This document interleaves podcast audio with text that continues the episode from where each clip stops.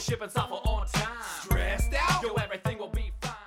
In today's episode of Fear the Bug, we'll be taking a look at creating email notifications within OnTime. If I go to Tools, Manage, Emails, last week we were working with email accounts or incoming email.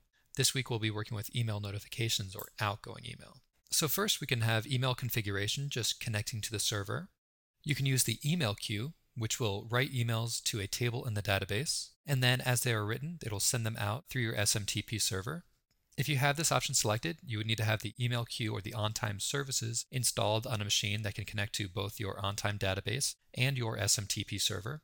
Or if you're an OnTime Now hosted customer, these should be up and running by default or can be toggled on and off from your hosted dashboard. You would also just want to make sure that you have max attempts sent to at least three. There are other options such as uh, max attachment size and default encoding, and also whether or not you'd like to send out notifications for the user who triggered the action, and if you'd like to send out notifications for inactive users.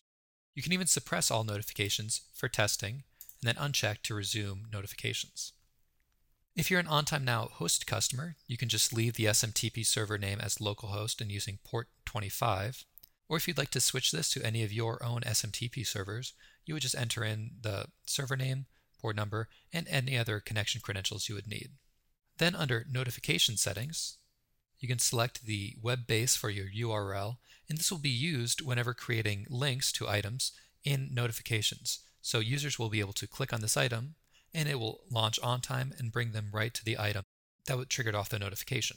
If you're an OnTime Now hosted customer, this would just be the link to your OnTime Now account. Or if you're an installed user, you would just place the base URL for your installed version of OnTime.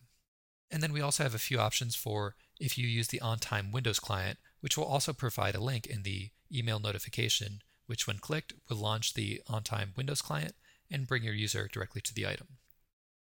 We also have a place to create global notifications, but this would be the same as creating a notification under the project wiki for all projects. So I'll mention that later. And we also have a dialog for testing. So if you would just want to test your email connection, make sure that you can send out emails from OnTime, you can do so from here.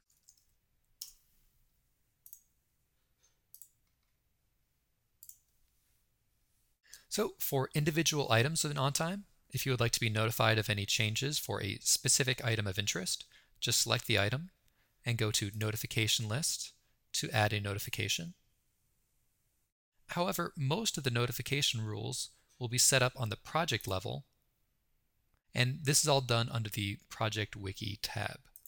If you do not have the Wiki tab available here, you can either enable it under System Options, and you can add it to your grid by clicking on the two downward facing arrows and selecting Wiki. Now, to set up any notifications, just select the project where you would like to configure the notifications. All projects will configure a global notification, or if you click on a specific project, it will only create a notification for all items in the selected project. Now, just go over to the Details section and click on Project Notification List to add a notification. So from here, we can go and add notifications for any of our item types within OnTime. I've got defects, features, incidents, as well as working with wiki pages whenever they could be created, deleted, or changed. So we'll first set up our notification rules. So uh, I have some options for whenever a defect is created or added to the database, whenever it's changed, whenever it's been deleted, as well as any of the details along with that item. So if attachments are created, changed, or deleted, or if someone adds a new email message, I can send out an email notification. Same goes for work logs. If there are SCM files attached to the item and those are checked in as well. Any related items, so if a new related item is added, or if the relationship has changed, or if a user has added or deleted a comment. So here I'll set it whenever an item is created or changed or perhaps if someone adds an attachment or an email message along with defects, I would like to be notified. We can also create up notification rules for other item types.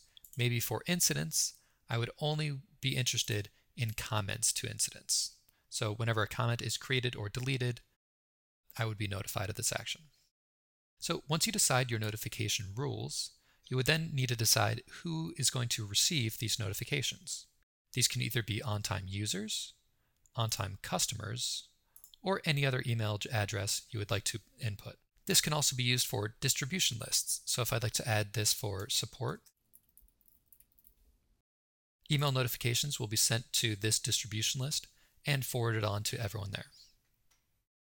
For OnTime users, I can send out notifications to any of the users in my system, as long as they've got email addresses, of course. And this would mean that whenever the item has changed or whenever any of these conditions are met, it would send out a notification. So I'll just select Jody and then add her to the list.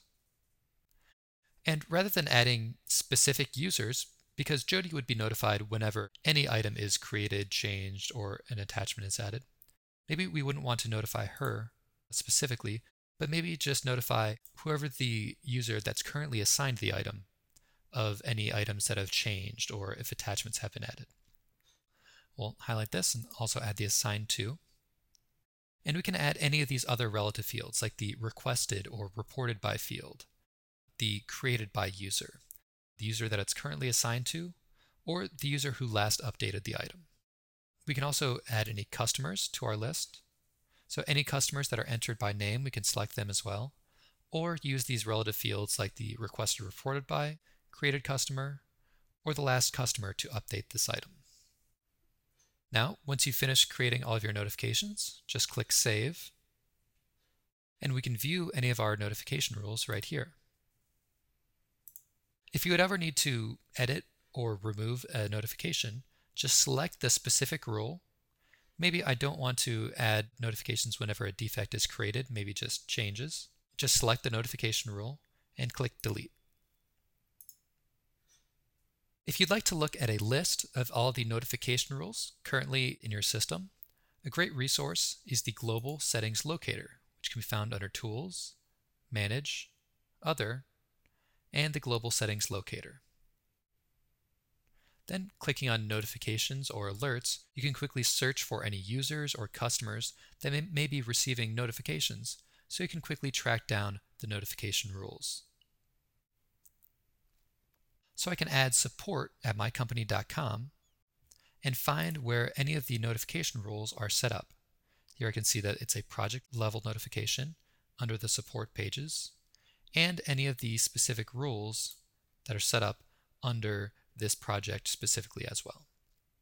Thanks for viewing this episode of Fear the Bug, and be sure to come back next week when we'll be discussing using alerts within OnTime.